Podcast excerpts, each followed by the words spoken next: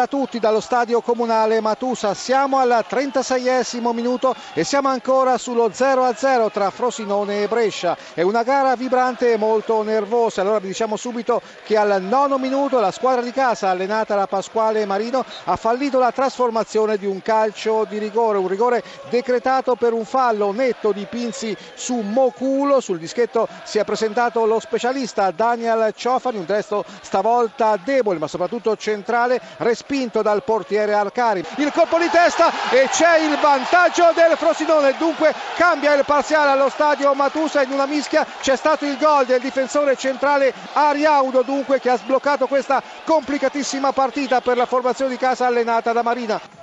C'è il fallo nettissimo in attacco di Mazzotta, ma arriva il segnale di chiusura della partita, dunque il finale dello stadio comunale Matusa di questo posticipo, della, di questo anticipo scusate, della ventitresima giornata, la seconda di ritorno del campionato di Serie B.